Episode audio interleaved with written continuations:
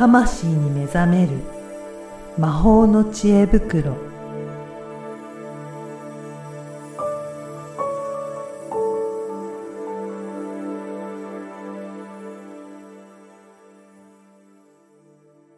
こんにちは、ベラボのかなです。こんにちは。リアルスピリチュアリスト橋本由美です。ゆみさん、今回もよろしくお願いしよろします。くお願いします。はい。あのー前回はいろいろと、あの、察するとか、なんかそういったお話をさせていただいて ね。なんかそんな話になりましたね。はい。ね。今日、今回もね、どんなお話ししようかなと思ったんですけど、先ほどちょっといろいろ打ち合わせの時にお話を聞いてると、うん今はなんかいろいろシンクロがよく起こりやすくて、うんうん。なんかそういった、なんか時代になんかなってるっていうふうにもお話しいただいたんですけど、これって最近はそういったことはやっぱり起こりやすくなってるんですかね？はい。どんどんシンクロ率上がってると思うんですようね。特に今年、ん。うん。あのーなんだろう。今までうもん。あったと思うんです。で特にね、リスナーさんとかは、はいこう、スピリチュアルに興味があったりする方が多いと思うので、まあ今までも、さっきもちょっと岡田さんもおっしゃってたんですけど、結構これまでもシンクロはあって、うん当たり前になってきたっていうところあると思うんですね。で、でも、なんか早くなってると思うんです。これ、シンクロっていうと、うん例えばどういったことがあるか、まああちょっとリスナーの方にももうちょっと説明いただければと思うんですけど、はい。うん。うーんと、そうだな例えば、こう、連絡欲しいなと思ってた人から。連絡が来たり、はい。あるいは欲しいなじゃなくて、この間受講生と話題にしていた人がいて、うんうんそしたらその人から2日後ぐらいかな、うんなんかこうメッセージが来たりして、おーおおあなたの話をしてましたよみたいな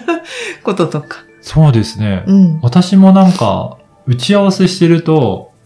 実はこういう人とこういうつながりがあるんですよねって言った、その人とさっきまで打ち合わせしてましたよとか、あ なんかそういったこともあったりとか、うん。結構いろんなところで、こういうシンクロというかうんうんつながりとか感じたりとか、ーうん。そういったこと確かにありますね。ありますでしょ、なんかそのシンクロっていうか引き寄せでもいいんですけど、あの、思ってたことが、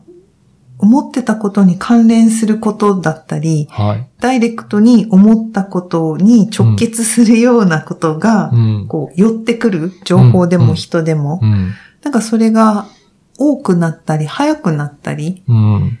してるのを体験してると思うんですよ。これは、あれですか？前もお話しいただいたその風の時代っていう言われてそうでする、ね。そういったこともすごく影響あるんですかね？すごく影響ありますね。本当に大きな時代の変化で、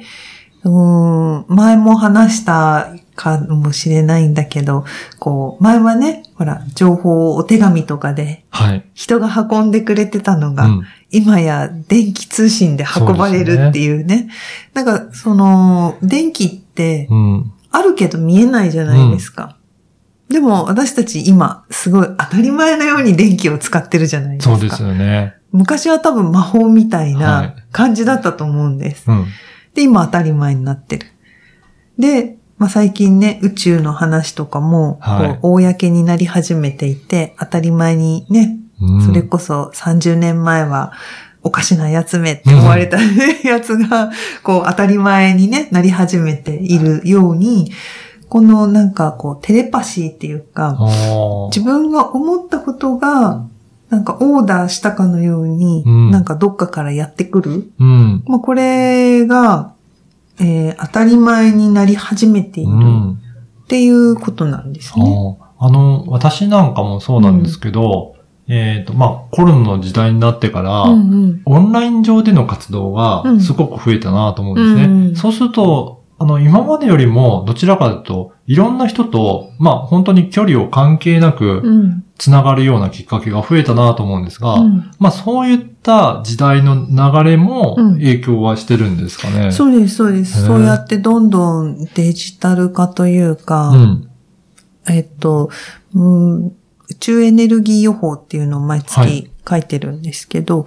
い、えっ、と、いつだったっけな？まあ、なんか年間のを書くときがあるんですよね。はい、毎、毎年初めにね。うん、まあ、そこで、あの、バーチャルがリアルになるみたいな表現を書いたんですけど、はい、まさにそれが今の感じで。す。うその、前はババーチャル世界だと思ってたのが、それがリアルになっていく。うん。うんそう。今までは本当にオフィスに来ていただくとか、うん、こちらから伺うことがもう標準だったので、うん。うん、自分が移動していって、うんうん、それで人と会うしかなかったと思うんですね。まあもちろん技術的にはあったので、やろうと思えばできたんですけど、今までは、やっぱり、それよりもあった方がいいよねっていう 風潮があったから、まあ、会うのが当たり前かなと思ったんですけど、本当に最近は、会わないで、オンライン上でつながることの方が、まあ、標準的になってきたかなと思っているんですよね。で、そうすると、何が起こるかというと、どこにいても、あの、別に関係、場所は関係ないので、よくよく聞いてみると、あの九州の方だったり、沖縄だったりとか、うん、あとは本当に東北の方だったりとか、うんうん、あ、結構地域全然違うところにいたんですねっていうような、うん、そういったお話もすることがあるので、本当にエリアも関係なく繋がれるようになったなっていうのがありますね、うん、そうなんですよね。だから時間も空間も本当に、こう、境目がなくなっていく。はいえー、まあ、それをその予報のところでもボーダーレス化してきますよとか、アメーバー化してきますよみたいな感じで書いてたんですけど、うんうん、今まさにそんな感じでどんどん、あのね、この間もこう性っていう性別の話もあったけど、はい。はい、まあ、あの、男女の質の違いはもうそれは違うもんなんだけど、うん。うん、でもその垣根っていうのもやっぱりだんだんなくなってきてる、いるからこそ、質の違いっていうのが逆に明確になって、違うものとしてじゃあどう扱っていくか、どうコミュニケーションしていくかっていうのが、昔より今の方が多分やりやすいんじゃないかなと思います。これ、さらに発展していくと、今後はどんな感じになっていきそうですかね？そうですね。うん、本当に、なんていうのかな。あの本当バーチャルがリアルになり、うん、リアルがとても価値が出てくるというか。ああ、そうか。逆にこのバーチャルが、まあ、標準になってくると、うん、リアルでやることの方が、まあ、特別な感じになって、うん、特に価値が出てくるっていう。そういったこともあるんですね。あとはそのリアルっていうのは会うだけじゃなくても、うん、こう、触れられるっていうこと。ものがあるとか、ものがあるとか、はい。そうそう。確かに音楽とか、そういったところでも今配信になると、うん、データでのやり取りですけど、そうそうそう今までみたいに CD とかモードになってると、それはそれで価値がより高まるとかですかね。うん、この間、こう、知り合いが、Facebook かなんかでつぶやいてたのが面白かったんですけど、はい、昔だったら旅行先に行って、絵手紙を好きな人に送るっていうね、今やもう LINE とかで写真で送るで終わりなんだろうな、みたいな、そんな内容が書いてあって、ああ、そうかと思ったんですけど、まあ、逆に、その手書きとか、うん、その、なんていうのかな。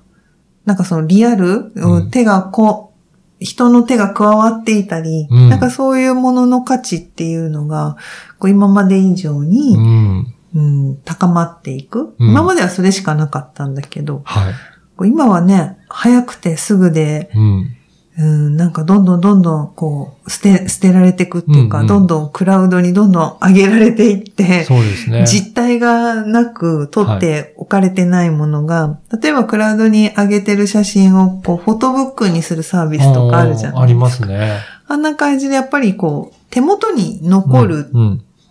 もの、うんうん、で、やっぱ、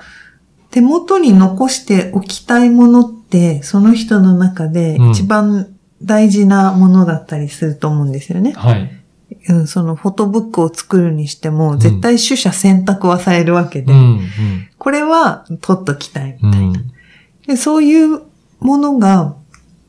うん、自分の中で大切になってくるし、あと、なんていうのかな。そうやって、後世に受け継ぐことっていうのがもっと重要になっていく。うん、はい。価値、価値の再見直しっていうのが、こう、測られていくようになるかなと。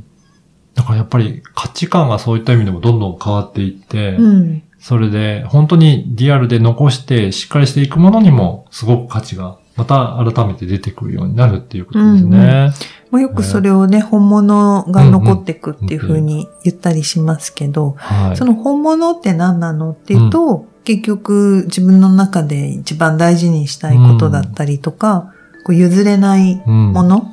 だったり、まあ、そういうことにつながっていくんじゃないかなと。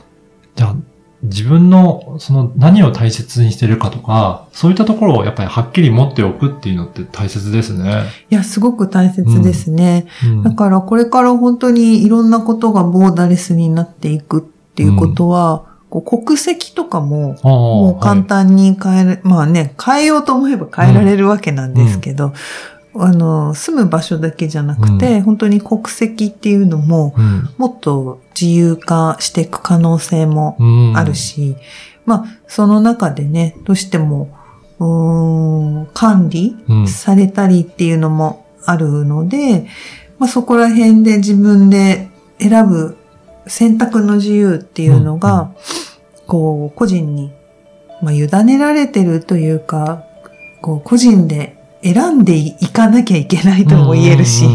うん。まあね、それを問題と取るか、いい機会と取るかなんですけど、はい、あの、本当に境がなくなっていくっていうのは、そういう時代に入っていくっていうことでもありますね。いや、本当に、なんかこれからますますいろいろ活動したいなっていう方は、こういったお話からもいろいろヒントがなんかありそうな感じするので、うんうん、なんかそこからいろいろ活用していただいて、うん、自分のビジネスとか、そういった今後の生活とかにも役に立っていただくといいですね。うん、そうですね。うん。うん、いや、やっぱり、あの、いろいろ、あの、これからの時代も楽しみだなと思いましたので、ぜひ皆さんも 参考にしていただければと思います。はい。はい。今回もどうもありがとうございました。はい、ありがとうございました。